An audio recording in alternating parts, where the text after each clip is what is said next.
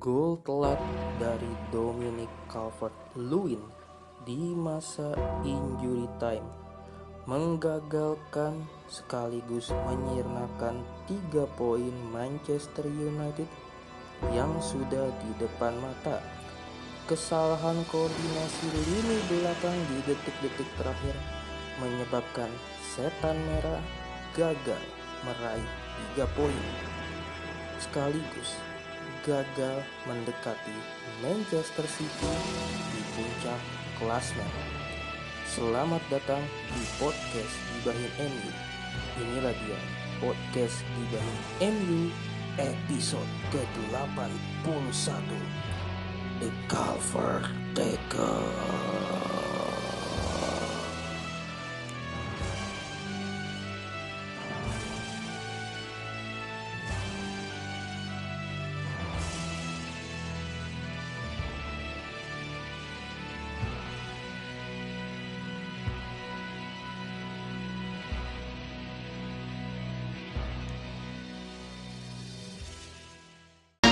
Now football is a pleasant game, played in the sun, played in the rain, and the team that gets me excited, Manchester United, Manchester, Manchester United, a bunch of bouncing Busby babes, they deserve to be knighted. If ever they're playing in your town, you must get to that football ground, take a lesson, come to see. Football taught by Matt Busby and Manchester.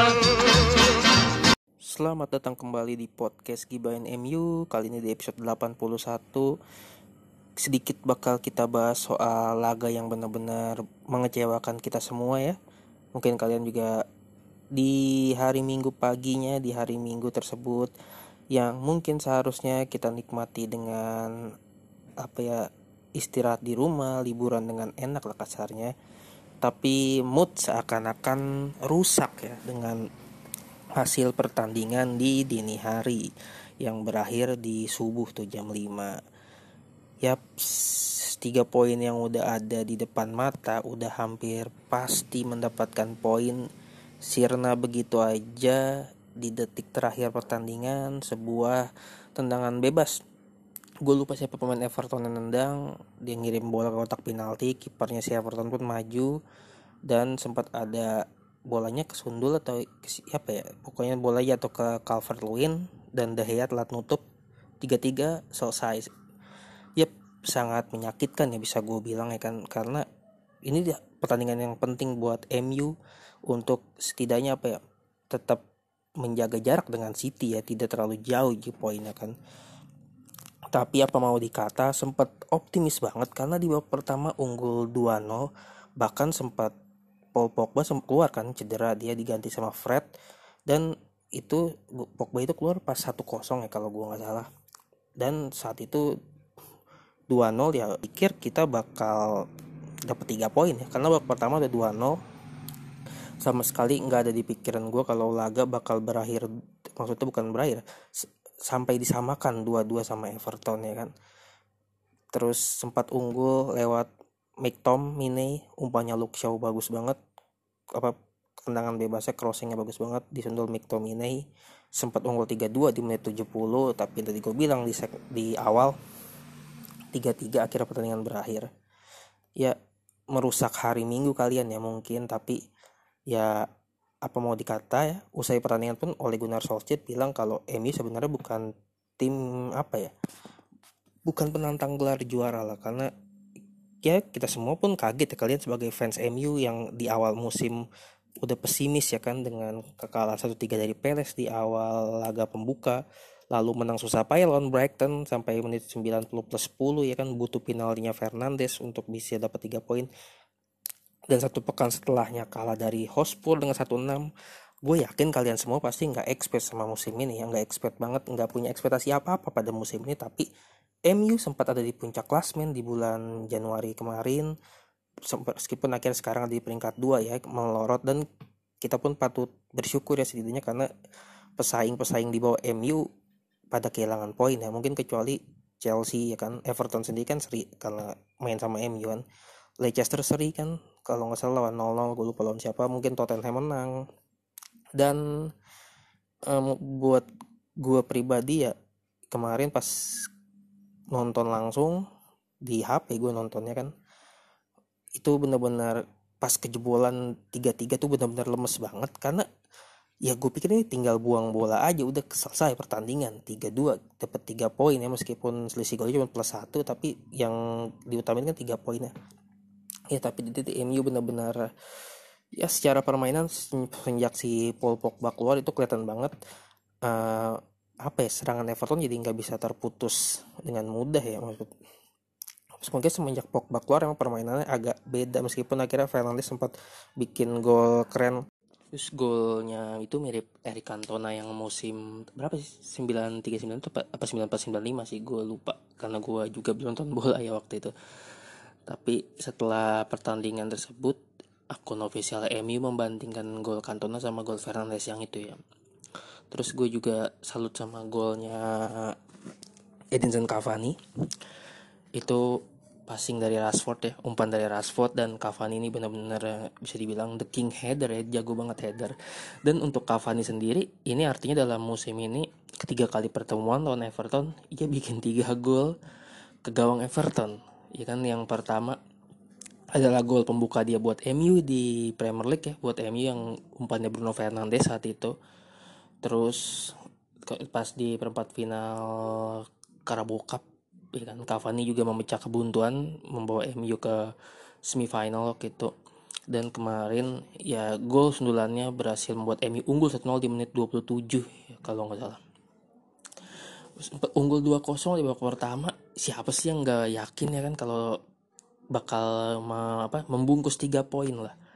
Kenyataannya gila 3 menit 2 gol ke gawang De Gea bener-bener kaget. Gue yang tadinya nontonnya udah pengen ngantuk ya nonton babak kedua tuh ah gue pikir dua gol nih dua kosong. Ya kayak lawan Soton aja kan udah unggul 4-0 meskipun Soton main dengan 10 orang ya. Eh, siapa yang sangka bisa tambah 5 gol di babak kedua. Gue pikir unggul udah unggul 2 gol ya paling-paling 3-1 atau tetap 2-0 atau 2-1 kan paling dua sama. Dan itu proses dua golnya cepet banget.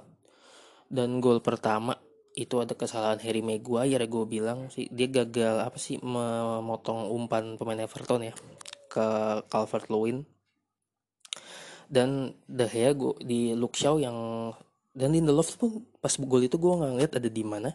Sementara Luke Shaw mungkin ngira kalau De Gea bakal nangkep bola ya. Ternyata ditepis sama De Gea dan bola jatuh ke pemain kaki Everton. Gue lupa tuh gol pertama Everton siapa yang bikin.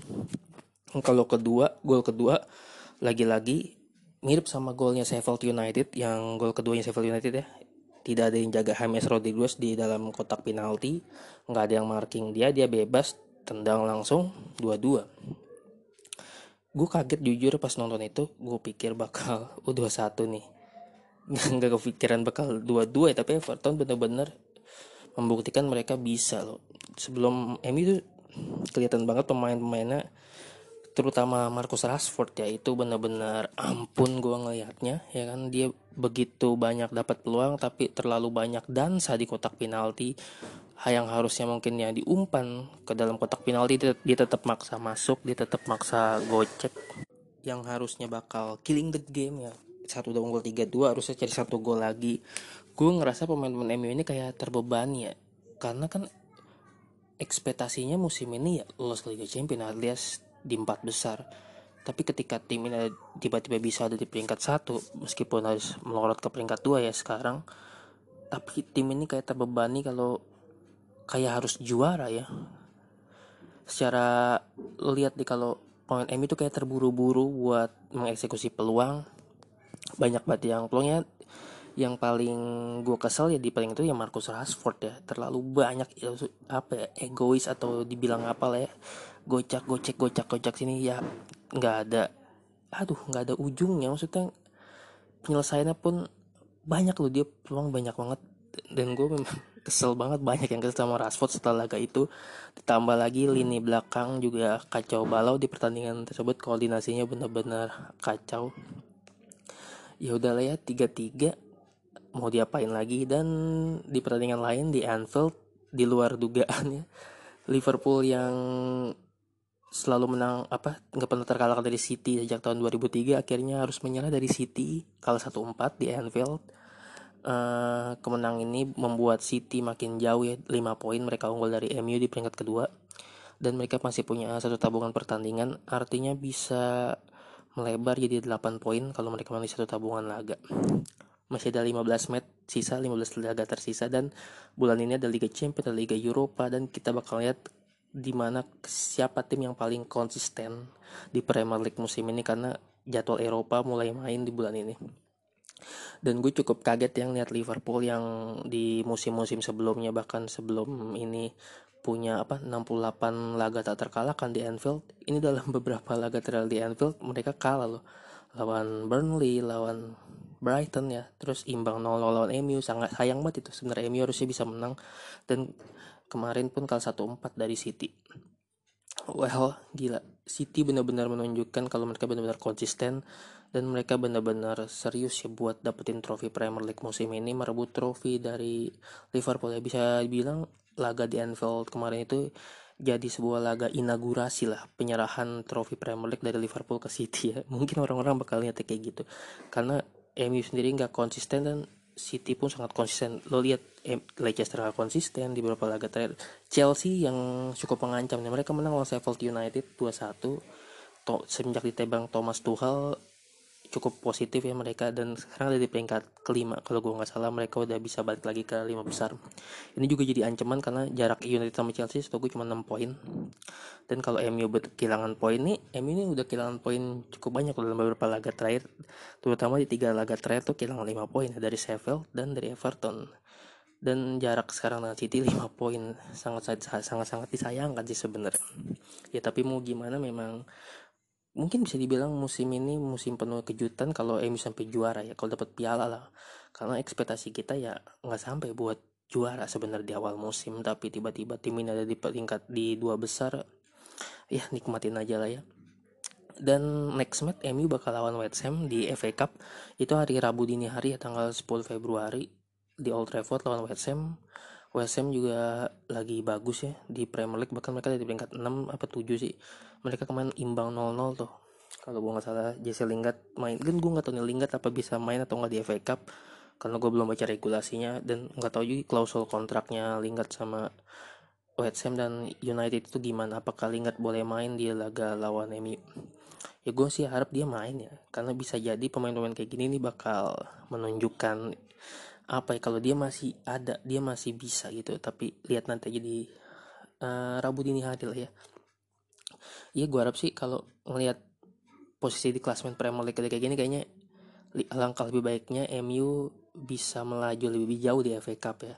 Menang lawan West Ham dan ke babak perempat final atau 16 besar ya Pak gue kurang tahu juga sih putaran kelima itu ya kalau sampai bisa melaju sejauh mungkin bahkan final ya bisa jadi apa ya? Ya minimal trofi perdana lah buat Ole ya. Buat MU juga setelah Europa League 2017 MU belum pernah dapat trofi lagi kan. Jadi kalau ngeliat Premier League City yang begitu konsisten ya sampai saat ini ya kita nggak pernah tahu dua bulan ke depan karena Eropa udah mulai kompetisi Eropa udah mulai United sendiri juga akan main di Europa League kan. Nah itu yang jadi PR tuh apakah tim-tim di Premier League ini bakal bisa membagi konsentrasi konsentrasinya ya kan di ini. Apalagi ya yang udah dibahas ya gitu aja lah ya karena saat rekaman ini pun mood juga lagi nggak bagus ya. Cukup kecewa ya dengan hasil 3-3 karena apa ya mungkin bisa dibilang hasil ini mirip-mirip sama 2011-2012 ya saat MU imbang 4-4 lawan Everton. Saat itu udah unggul 4-2 sampai pertandingan harus jadi 4-4 itu Niki Cajalavik sama siapa tuh? Gue lupa pemain Afrika. Itu bikin skor MU jadi 4-4 pernah juga di 2008 2009 atau ya yang tiga sama itu yang Everton bikin dua gol di injury time jadi skornya tiga sama. Jadi sebenarnya bukan hal baru kalau MU ini tiba-tiba yang udah unggul margin sekitar dua gol disamain sama Everton di akhir laga ya kan? Jadi ya tapi yang menyakitkan itu kan sebenarnya gol di detik terakhirnya itu dari Dominic Calvert-Lewin ini.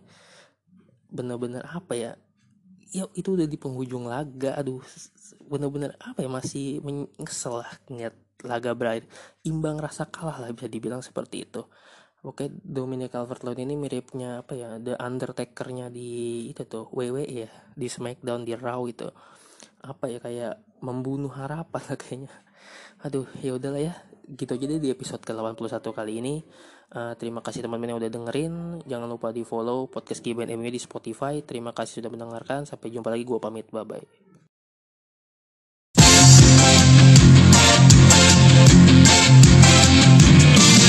Setiap saat bayang selalu hadir menerpa Walau pikir